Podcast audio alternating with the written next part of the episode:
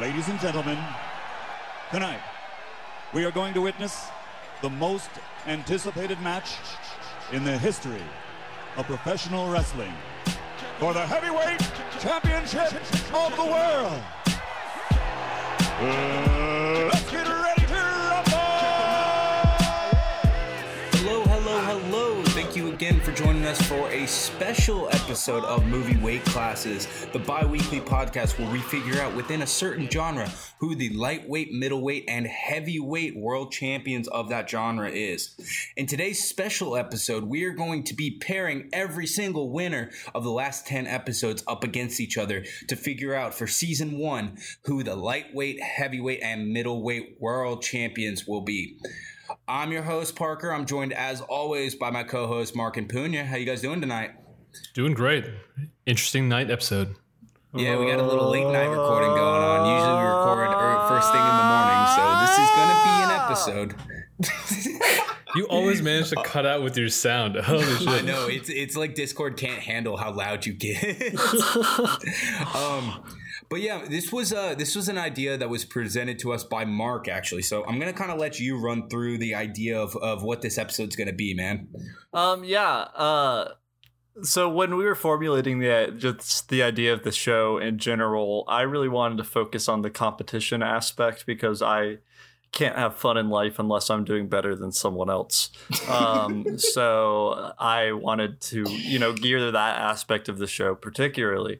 So I've been keeping track as my duty as the show historian and point keeper. I've been keeping track of who wins how many belts throughout the course of season. Marketing told me, they whispered in my ear, Parker, the proper branding we're going for is season 0. Marketing. The marketing team never CC'd me on that email. Yeah, that's an embarrassing one for the secretary over there. But we'll talk to her. I'm gonna get fired. Shit. Yeah. Keeping track of the scores throughout all these episodes, and it became clear towards the end of the season that I was just insurmountably talented, and there was going to be no way that anyone could catch up to me. So I thought, well, time for Final Jeopardy, basically. So this is to decide the champion of the season 0, and this will come complete with, I actually ordered it yesterday, a custom-made belt with our logo on it. I have not seen what it looks like. I will tell you a few things about it. I bought a child's belt because it was about $200 cheaper. So it's very tiny. I'm not sure exactly how tiny. I have the measurements, but they mean nothing to me. See, when you said belt on the last episode, I was like, did he just cut out the logo and get it like embossed on like metal? This is professionally done. I'm told that it's 24 karat gold, embossed all around the logo. So, it's pure uranium. And that belt will be awarded to the winner of the season. In this title match tonight, the winner of the lightweight, middleweight, and heavyweight categories will receive 2 points per category. So that is 6 points up for grabs tonight. The standings as they are, if you'll give me a quick moment, I am prepared. The standings as of this moment, I have 13, Parker has 10, and Punya has 7. So Punya, I'm definitely getting fired. Shit. Your Punya's role here tonight is purely that of spoiler maker. But that's basically it. It's not a game show if nothing matters except for the last round, right? You got a point. Yep. The old double Jeopardy method. When it comes to like earlier picks, though, I guess if we're doing an episode talking about kind of our picks in general, was there one pick for any category that y'all felt just did not fit the category whatsoever? Whether it be a stretch pick or just outright a bad pick. Well, first off, looking over all the picks, when you do the math, throw some numbers at you real quick. All right, we've done 10 episodes now. This is the 11th episode, but we've done 10 episodes. Each episode, we talk about three categories per thing. That's 3 times 3 times 3. That's like what? 20, 27? Nope, 9. I don't know. I'm multiplying. I should be adding. Yeah, I was gonna let you finish. No. 9. So 90. And simple words, we have talked about 90 movies, and it is quite the spread. Very, very different. That was the weirdest part about going through here to pick out my winners for the season, is it was kind of hard to compare these movies together because we've really covered a whole variety. But when we're talking about... How do you compare American Psycho to Cloudy with a Chance of Meatballs? Yeah, right? Yeah, no. It's like completely different universes. But I also think that with that example, American Psycho and Cloudy with a Chance of Meatballs, I think the obvious middleweight there would be Cloudy with a Chance of Meatballs. I think American Psycho was probably more of a stretch pick. Oh, for sure. Yeah. So that's funny that they could win in that sense. Yeah. Yeah. I'm looking at this episode as a way of kind of like righting the wrongs and figuring out exactly what is the best lightweight, what the best middleweight is, and what the best heavyweight is from the 90 plus films that we've talked about over the last 10 episodes. And it's really, how I'm approaching it is within the context of the pick. If that makes sense, Yeah. Like you were saying, just to put it in different words, is like the best middleweight, like Cloudy with a Chance of Meatballs probably fit as a middleweight in its episode better than American Psycho did as a middleweight in its episode, if that makes sense. And that makes it all very meta and all very, very nitpicky, but like we talked about last week, we love that. Yep. Welcome to Semantics, the episode. I can kick us off with one pick that I didn't feel like fit the category whatsoever, and I kind of want to throw a little bit of shade y'all's way. Mark, what the fuck were you doing trying to pass off Chicken Run as a 3D animated movie? What the fuck was up with that? Okay, what was up with that? Tell me, please tell me how it's not. Please tell me. Because it's claymation. It's easy. Yeah, exactly. It's not 3D. Okay, it is... Oh, I'm sorry. I didn't realize that clay was not a 3D fucking medium. Are you kidding me? Like, that's the exact same thing. That way. Okay. I didn't think about it that way. Like, what are you talking about? 3D? It's an animated movie. It's not 3D animation unless you wear blue and red.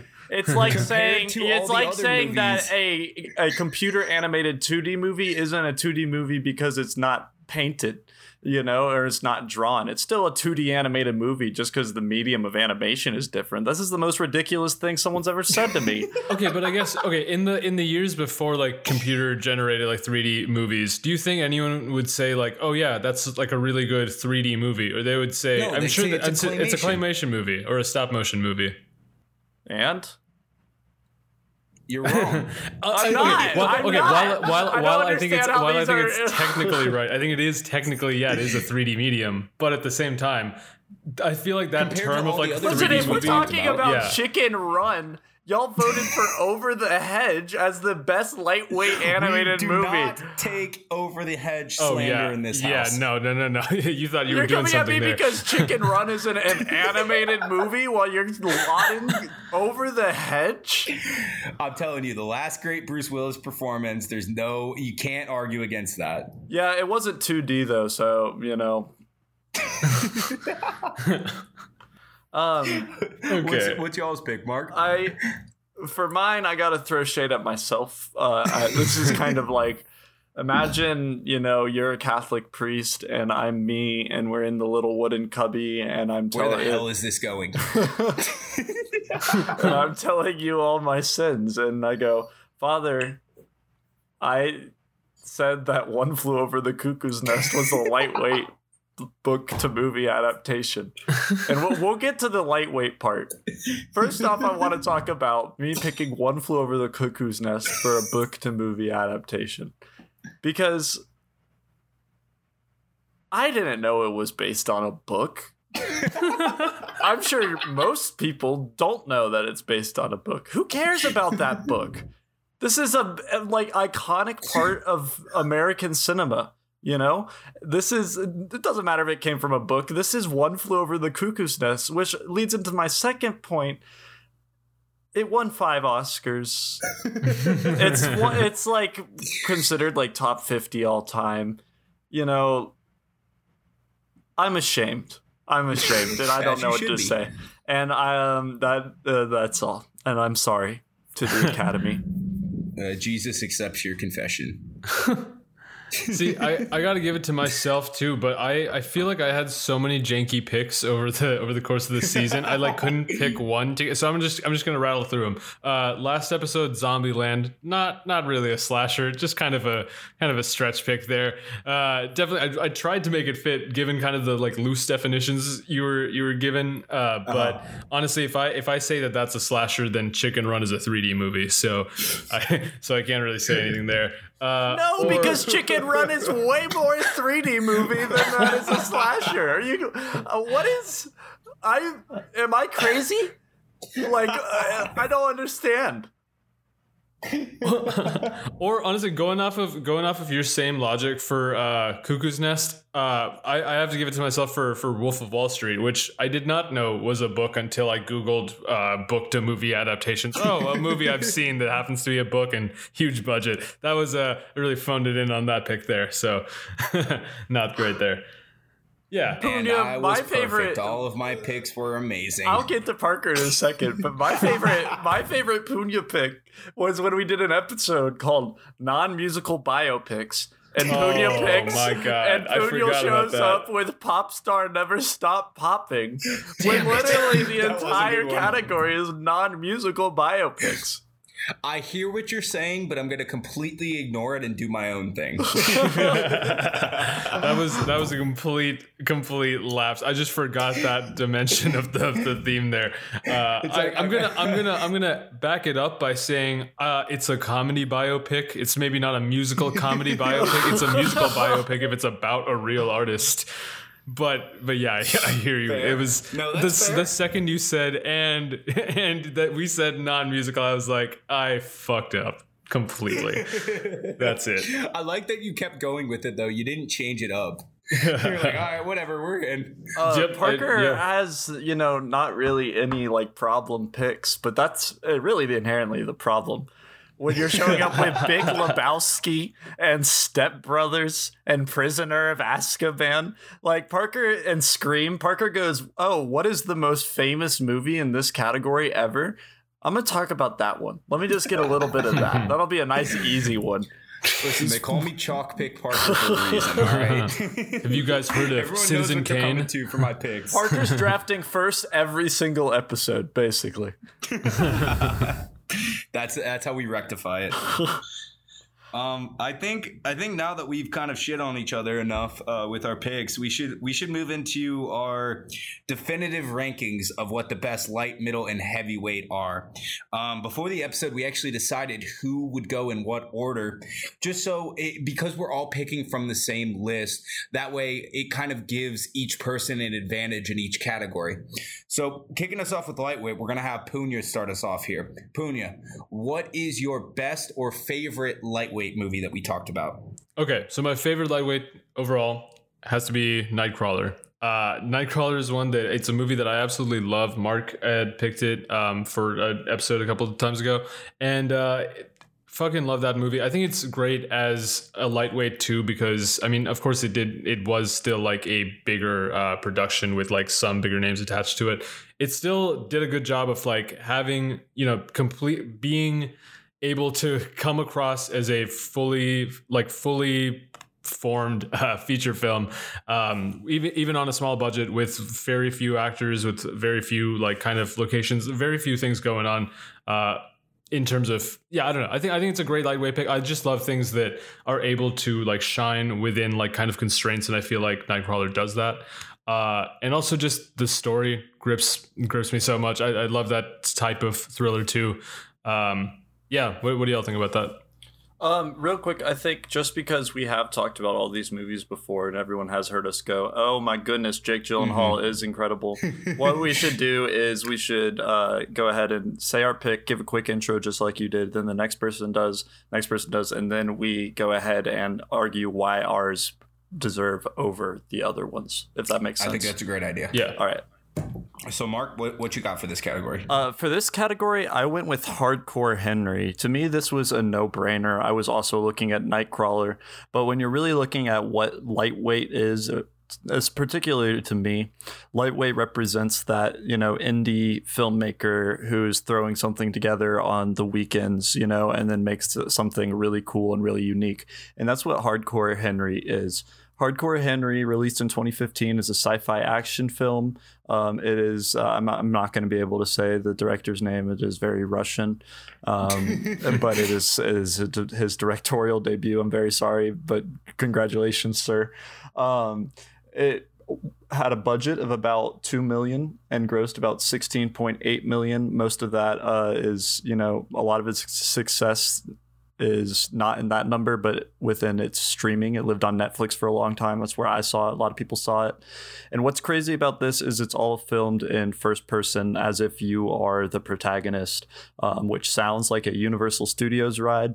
But if you can get over the motion sickness, then it's really fun, really unique, really, really well choreographed fight scenes that feel super cool, unique. And I think this low budget is really indicative of what a lightweight should be. It's a unique, I've said unique like 8 times, but it's like it's something you don't see every day, and it exists because this person had no rules. There was no one, you know, breathing down his neck in like a studio system or anything. And that's what the beauty of lightweight is to me. And I think Hardcore Henry represents that. Totally. Yeah. Makes sense to me. Yeah. Kind of building off that, I'm going to go with 2000 Super Troopers for my lightweight. $3 million budget, grossed about $23 million worldwide, but this movie really lived and died by the VHS market and sharing it with friends and just kind of word of mouth. It's the first film from the Broken Lizards guys, who are, I guess, like one of the first sort of instances of like an internet comedy group being able to make a movie.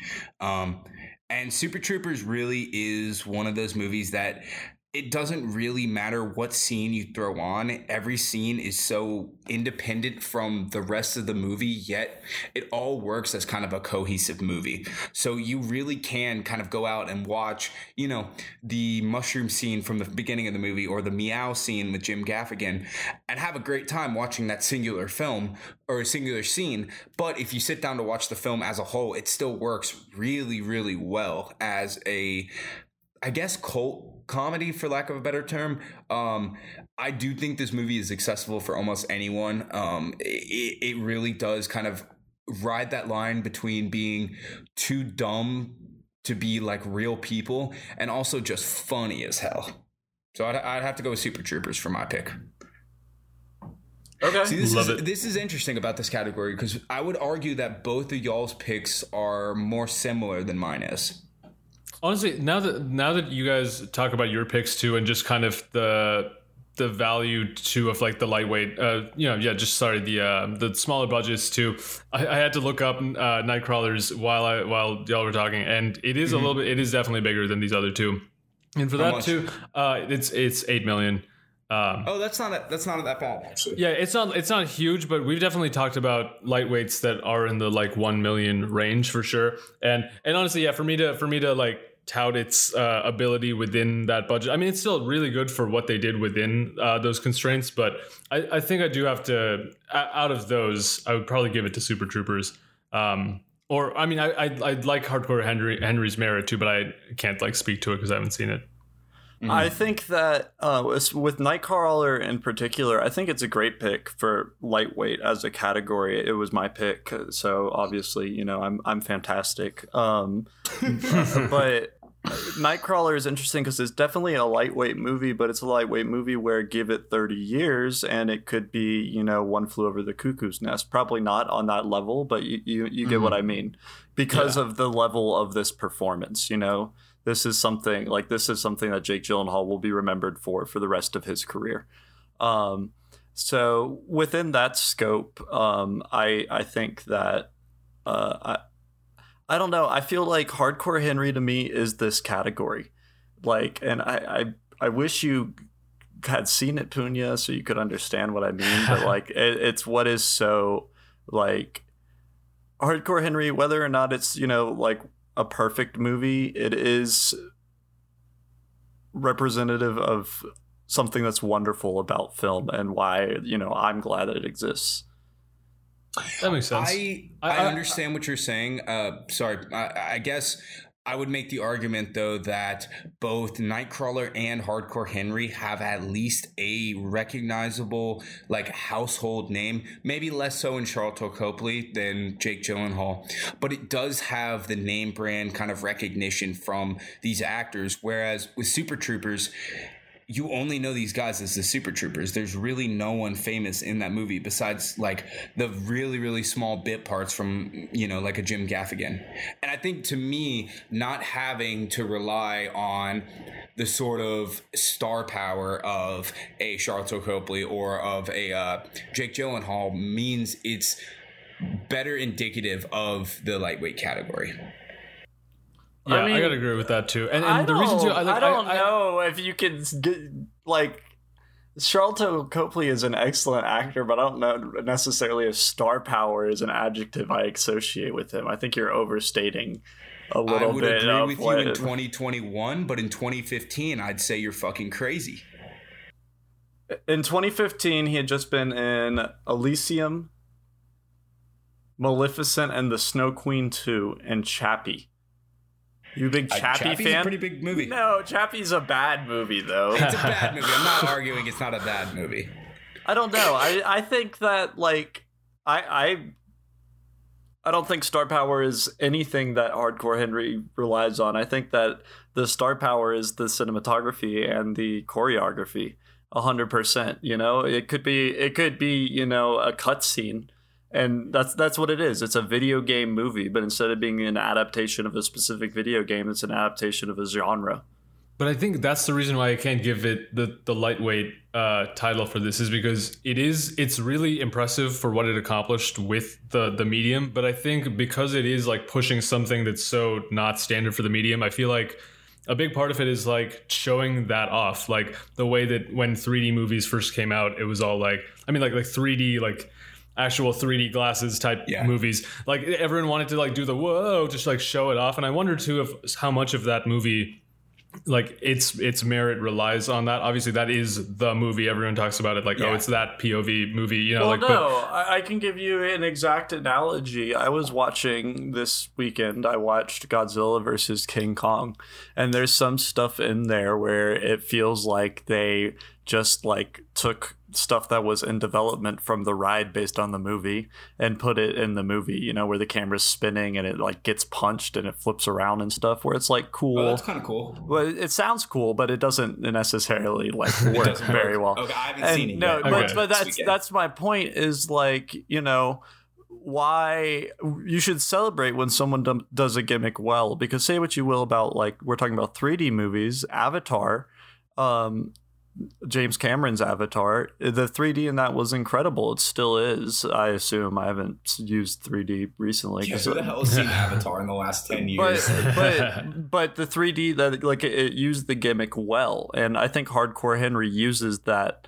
It does kind of look like a Universal Studios ride, but it does it really, really well. It's really engaging, and it's really the action. I can't stress enough how well choreographed the action is, that it makes you feel like you are in the fight, you know. It doesn't feel like its punches are pulled at all.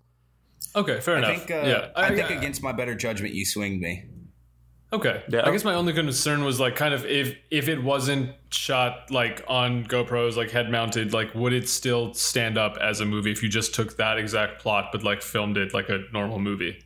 Not necessarily. If you did the fight scenes really, really well in that different. Oh, yeah, yeah. I think unfortunately with that movie, having it being first person, the protagonist, if I remember correctly, Henry, doesn't really speak that often, if at all. I don't think so. I don't think the story would work outside of that medium and outside of that context. But I do kind of agree with you, Mark, and I guess the Universal ride comparison is probably the best way to put it. And the fact that this movie's budget is only $1 million less than Super Troopers, the amount that they were able to pull off with $1 million less is, I think, more indicative of. And 14 years later. 14 years later as well. Yeah, no, I against my better judgment, I think I got to give it to Hardcore Henry here. Let's go. Okay. I'm still going to stick with Super Troopers, though. No, but here's the thing. Here's the thing, though, is I argued against Nightcrawler, but I do think I'm a big sketch comedy guy. All right.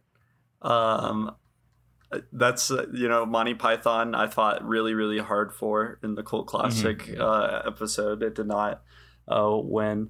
But this is Super Troopers is done very, very well. And also the community around the movie, the cult following, is also something that's very cool about lightweight movies that is often exists is the very committed followings. And I think Super Troopers definitely has that over Hardcore Henry. So I actually think I'm picking Super Troopers.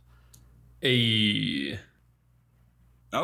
So we're giving it to Super Troopers then. I guess so. That's what I'm hearing. Is this what winning feels like? Well, you gave it to me. I gave it to I gave it to Parker. Super Troopers was Punu's pick, yeah, that was my pick. Yeah, but it was your selection for the title match. Oh, I see what you're saying. Okay, yeah, saying. So I'll take the points. Parker gets the points. Yeah, I ain't gonna argue it. Okay, for next round for middleweight, we're gonna go in the order of myself, then Punya, then Mark. So I get first pick here. And man, I think middleweight out of the three categories was probably the hardest to fall onto a choice because middleweight kind of by nature is going to be the most diverse category that we have. And I really ran through the list and really tried to think of what to me feels the most middle of, not middle of the road, that's the wrong way to put it, but middle budget, what felt the most middle out of all these movies. And there was really only one that I could go with, which is 2007's Hot Fuzz, written and directed by Edgar Wright, Simon Pegg, and Nick Frost. Story of a skilled London police officer who's then transferred to the country and deals with this sort of shady underground weird shit going on in this town that he moves to. I don't want to really spoil it in case anyone hasn't seen this film.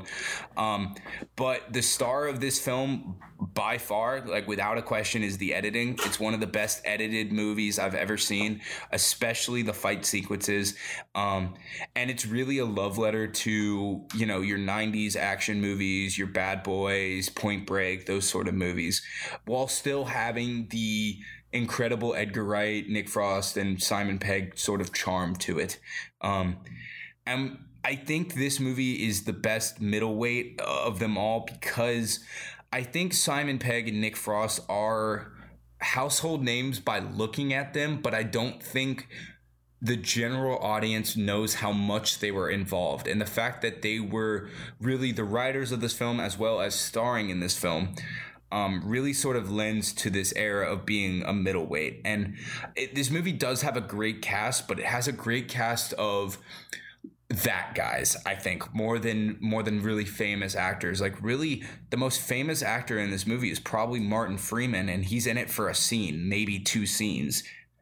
And that to me is what a middleweight should be, is a movie that stands on its own, entirely devoid of every, star power, directors, anything like that. This is just a great movie from start to finish. I'm grinning, by the way. Yeah. Yeah, I see. I didn't know so much of the background about it. I think you talked about it a little bit more here than we did when it first got brought up. But no, that sounds really cool because I didn't really at least hearing the more justification for why it makes sense as a middleweight, like being kind of people had kind of like hybrid roles back there. And, that I like that about a movie. So, yeah, good pick. Mine was honestly, I had a hard time with this one, especially trying to go for like what was a middle. And the one that I felt was the most deserving of a middleweight was Elf. Which is funny because it is a Christmas one, and I didn't think I was going to pick any of the Christmas ones for this, but I feel like Elf it's a great movie by itself. Like it's a great like standalone movie. I mean it's something that has so much like long lasting appeal that it's like people can watch it pretty much every year, and a lot of people do watch it every single year. It's got like a little bit of something for everyone. It's like not entirely a kid's movie while not entirely like an adult's movie. Like it's kind of like, it's a good mix. It's also not huge budget while still getting kind of like Will Ferrell at the beginning of his like huge rise to popularity. And, you know, still having like a little bit of like a scrappy behind the scenes process. We talked about it a little bit on the episode, on the Christmas episode. But yeah, I think this is a great like middle of the road pick. What about you, Mark? Middleweight was really hard, guys. Yep. Yeah. You know, like just looking at this list I got in front of me, there's Little Shop of Horrors, Hot Fuzz, Ratatouille, Knives Out. And I stared at this list and I pondered. For context for the listener who can't see the things in front of me with my eyes, I have a list of every single pick with the winners highlighted in red because we're doing winners only today. FYI, I came to the group and said, hey, would you like to do winners or just any pick, with the hope of them saying any pick so I could talk about Jumper. That did not pan out. So we are Jumperless today, unfortunately. And while I'm staring at this list of all the movies we've talked about, I see the answer was in front of me the whole time. Gentlemen, I don't know if you see that small red asterisk at the top of the middleweight column. I did. Yeah. So in the first episode, we were talking about superheroes, and some handsome points keeper got a little befuddled. And he was new to his job and he incorrectly awarded Birdman the correct, the best middleweight, when in fact the committee voted for Scott Pilgrim versus the World. And the committee has decided that Birdman will keep its winning points. Puna kept his points. But okay. Damn it, I'm taking the loophole and I'm talking about Scott Pilgrim, baby! Edgar Wright! You thought Hot Fuzz was enough? You were wrong! He's back! Michael Cera is back! We are back! It's a great movie. I love it. We'll get into more into it in the argument, but it's Scott Pilgrim, baby! Note to self, we need to record at night every time now. Yep. This is so great. I can't remember the discussion we had then or like why we didn't pick it overall, but I mean, I think it's a great one. I love that movie. So it's like very innovative, does a good job of like sticking to, I mean, I haven't read the graphic novel that it's like based off of, but it seems like it does a good job, at least if like carrying a lot of that like interesting flavor over to it. So yeah, love this movie. I actually think that Scott Pilgrim works better as a lightweight than it does a middleweight. I was going to say... And the reason I say that is mainly due to the fact that, you know, this movie wasn't really a success out the gate. It really took until until DVDs for it to kind of get the word of mouth, very similar to a Super Troopers. And me personally, this is probably my spiciest take. I think it's Edgar Wright's worst film. I think his other standalone films that aren't based off IPs work better for his style than I thought Scott Pilgrim does. I think the argument against it being a lightweight and the argument for it being more of a middleweight probably ends up with the cast. You know, I think this movie has too good of a cast and does a really great job of napping people at, you know, the right point in their career. Chris Evans right before Captain America, Brie Larson before she blew up with Room. I'm blanking on the sister and her friend, Aubrey Plaza and Anna Kendrick. Like, those actors, they were just kind of in their way to becoming household names. So I do think that element of Scott Pilgrim lends itself more towards being a middleweight. Yeah, I agree. And I mean, Michael Cera was already pretty big at that point. He'd been on Arrested Development and some other stuff too. So yeah, super bad. Yeah. Oh yeah, at that point, yeah. I think honestly that all three of our movies are in the wrong weight class here. I think that Scott Pilgrim is probably gearing towards lightweight. I think Hot Fuzz gears towards heavyweight, and I think it is absolutely ridiculous that we ever put Elf in middleweight. I think that's insane. Elf is through and through a heavyweight in my mind. Okay. I totally agree. But I think Hot Fuzz, in the same way that, you know, I'm kind of a line on between light and middle, I think you're the same way on the other side. So I guess for me personally, I have to give the nod to Hot Fuzz over Shaun of the Dead, or excuse me, not Shaun of the Dead, Scott Pilgrim, because if you're asking me what Edgar Wright movie I'm going to put on, I'm going to put on Baby Driver. If you ask me the second Edgar Wright movie to put on, I'm going to put on Hot Fuzz. And maybe it's just more of a personal pick, but I got to go Hot Fuzz over Scott Pilgrim. See, for me, it's I go Pilgrim, then Baby Driver, probably. Yeah. And, you know, you said that you think Hot Fuzz is the movie that best enables and allows Edgar Wright's editing and his directorial style to shine.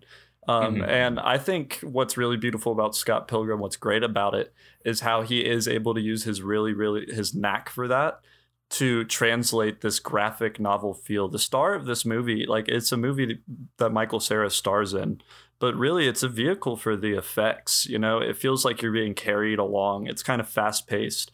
And it's similar to that thing we talked about with Hitchhiker's Guide to the Galaxy, you know, where it's like the story is just happening around you while you sit there. Uh-huh. And I think this is the same way, but I think the editing style really augments that. It makes it feel like a graphic novel, you know, really brought to life. And I think that the editing of this is so unique, and what sets it apart from every other movie we'll talk about, even Hot Fuzz, which is still Edgar Wright. I think some of the stuff that he does in here is so cool, and the battle of the bands with the animated gorilla and the dragon is so cool. Yeah. And just some of, like, you know, the text box stuff.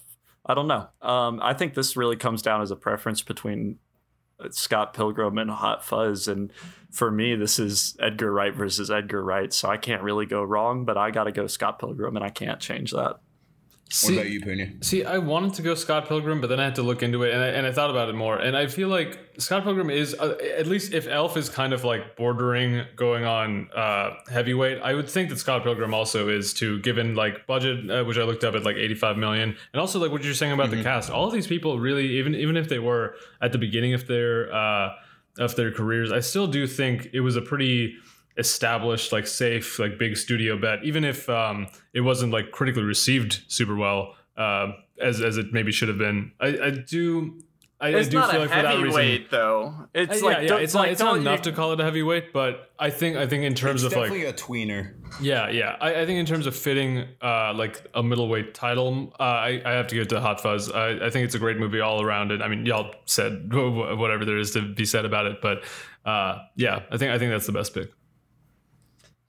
Y'all had the chance to close my character arc for the season. You had a chance to fulfill all my character development came to an apex and then tumbled all the way back to Act 1 just now. Yeah, you're welcome. That's what we're here for. Yep. I think that means that I am 2 for 2 on this championship episode. That is correct. Are you ready for heavyweight? Love to hear that. Okay, moving into middleweight. Heavyweight. Pooner. No, not Pooner. Mark, you're kicking us off for this one. Pacific Rim. You want to say any more, or just Pacific Rim? Next. Great.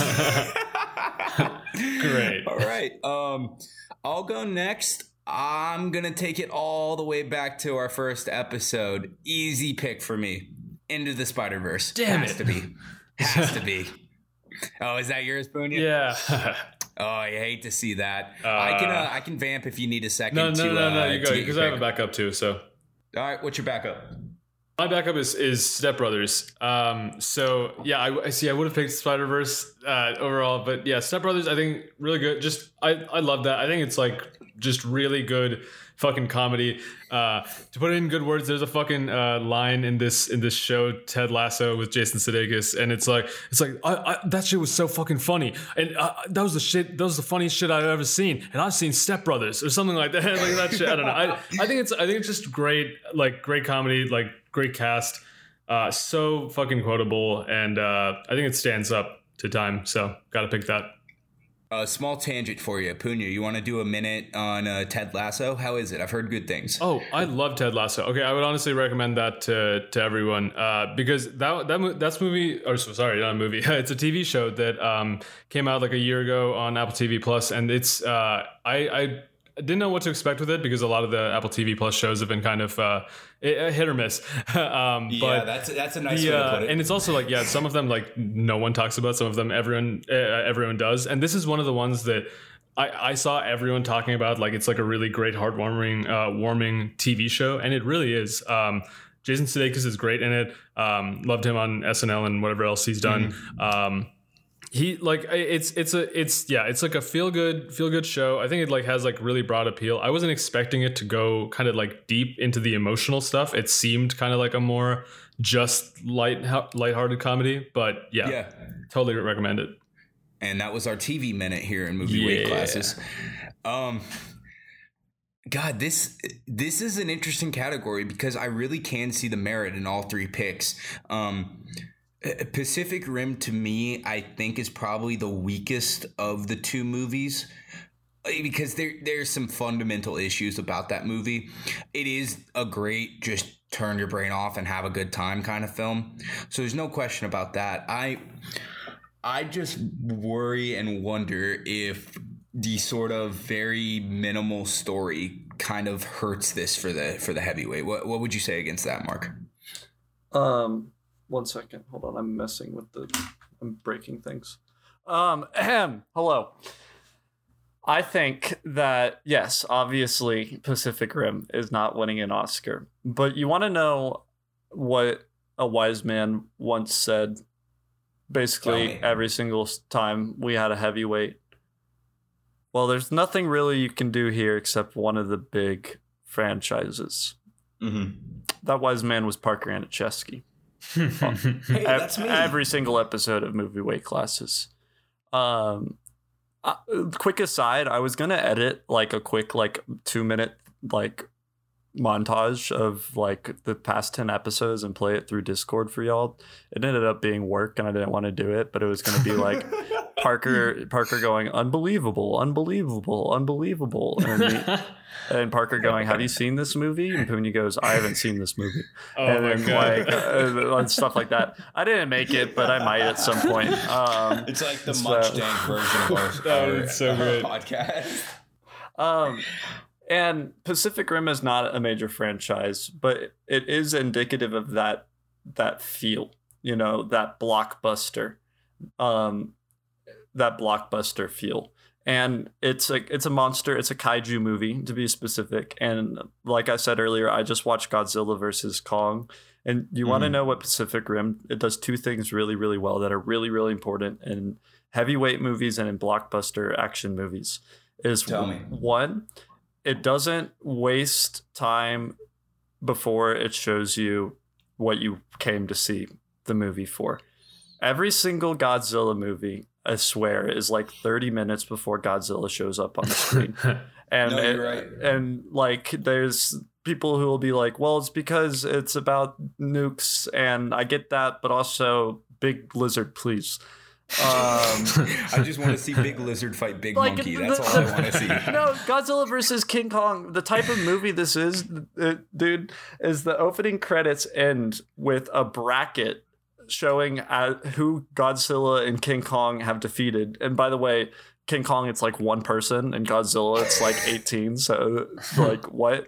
And then it's like their two pictures on either side of a planet, like a fighting game. And then it cuts to a montage of King Kong taking a shower in a waterfall. That's exactly what I wanted to see from that movie. Wow. Regardless, though, that style of movie, Pacific Rim is the shining example of that. And there are problems, but what really I love about this movie is how the fights feel. They feel like spectacle. They don't feel like just nonsense on screen. They feel like awe-inspiring mountains smashing into each other, hitting each other with a building and a laser sword that he should have used an hour ago. Like, like it's very much a Saturday morning cartoon how you imagined it as a kid. Okay. I think if that movie is made by anyone besides Guillermo del Toro, it is not a good movie. I think that's 100% true. That makes sense. And the evidence of that is Pacific Rim 2. That movie's trash. And it doesn't... I guess with Guillermo, he does a really great job of selling the scale of these monsters and the scale of these Jaegers. The scene that I always remember when I think of this scene is two scenes. When he picks up the big ass fucking battleship and uses it as a weapon against one of the kaiju. Awesome. And then the really dumb joke when the Jaeger is punching through a building and stops right at a Newton cradle. Like shit like Come that. Come on, isn't that straight out of a Roland Emmerich like disaster film from like 2003? But you know, in the Roland Emmerich version at least, like, it doesn't have the same feeling as the Guillermo version does, because I don't think within like Roland Emmerich movies specifically, he's very much like, we're going to watch all these people die.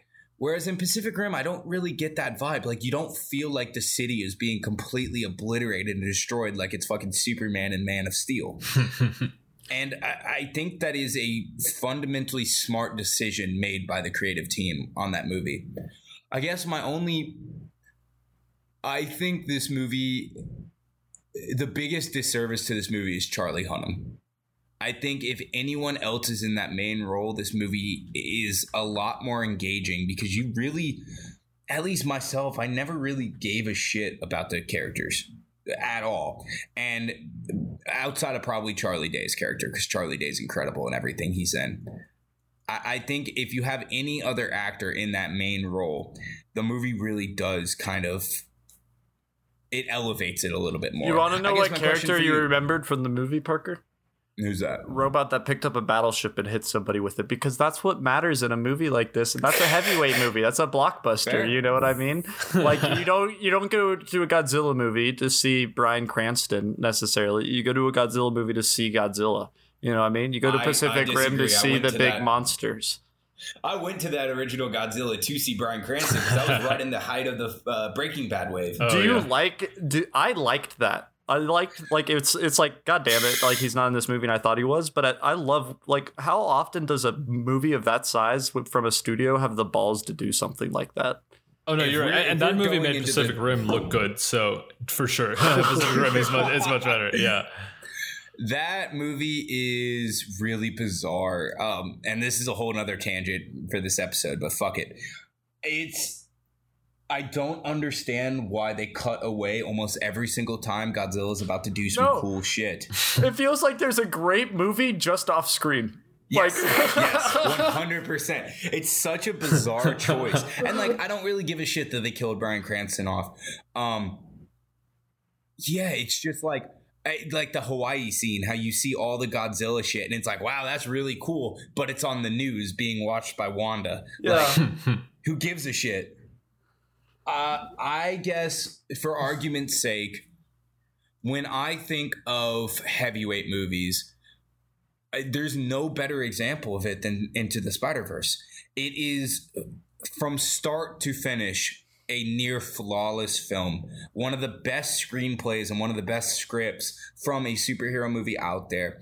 The fact that it's animated really doesn't even matter that much because this movie would work any which way.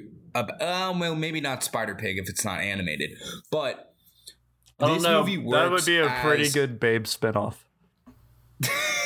Babe 3, Babe and the Spider. In the Spider.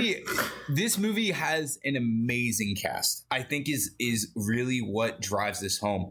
Like, hell, even having Paperboy from Atlanta playing the father, he does such a great job in that role. And to me, when I think of heavyweight movies, and especially when I think of superhero movies, this is the crowning achievement of both of those categories. It really is the perfect film that any person can watch. And to me, the heavyweight needs to be accessible to everyone. And I don't believe that Pacific Rim is accessible to everyone because there's such a barrier to entry with that movie. Just how fucking weird it is, man. Like, anyone and everyone knows Spider-Man. And so they're able to kind of play off the expectations of those who know Spider-Man. Not everyone knew Miles Morales before this film. But it's not that hard of a concept to understand about a new Spider-Man, you know? Like, it's really, you can play this for literally anyone and the movie still works. And I, even with like Step Brothers, you can't necessarily play that for everyone, but even I think that has more broad appeal than Pacific Rim does. I think, first off, you'll never find me out here talking smack about Spider-Verse. No, I'm not coming out here not playing that game. Yeah. Incredible movie. It was, I think, it was our first episode heavyweight winner.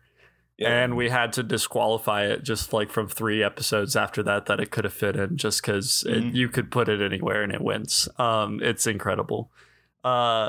But I don't necessarily feel like, I was talking about with Hardcore Henry. Hardcore Henry is not the best movie in the world, but I feel like it fits that category of Spider-Verse. And I think, to me, it's because it's the animated aspect. When I think blockbuster, when I think heavyweight, I don't think animated movie. Yeah. You know, I think I see that. And you're talking about like, it's weird, and like, you can't just show anyone. Like, tell me what about Transformers sounds like you can just show anyone. And I would say that's a great analog for Pacific Rim, but Pacific Rim is that done well.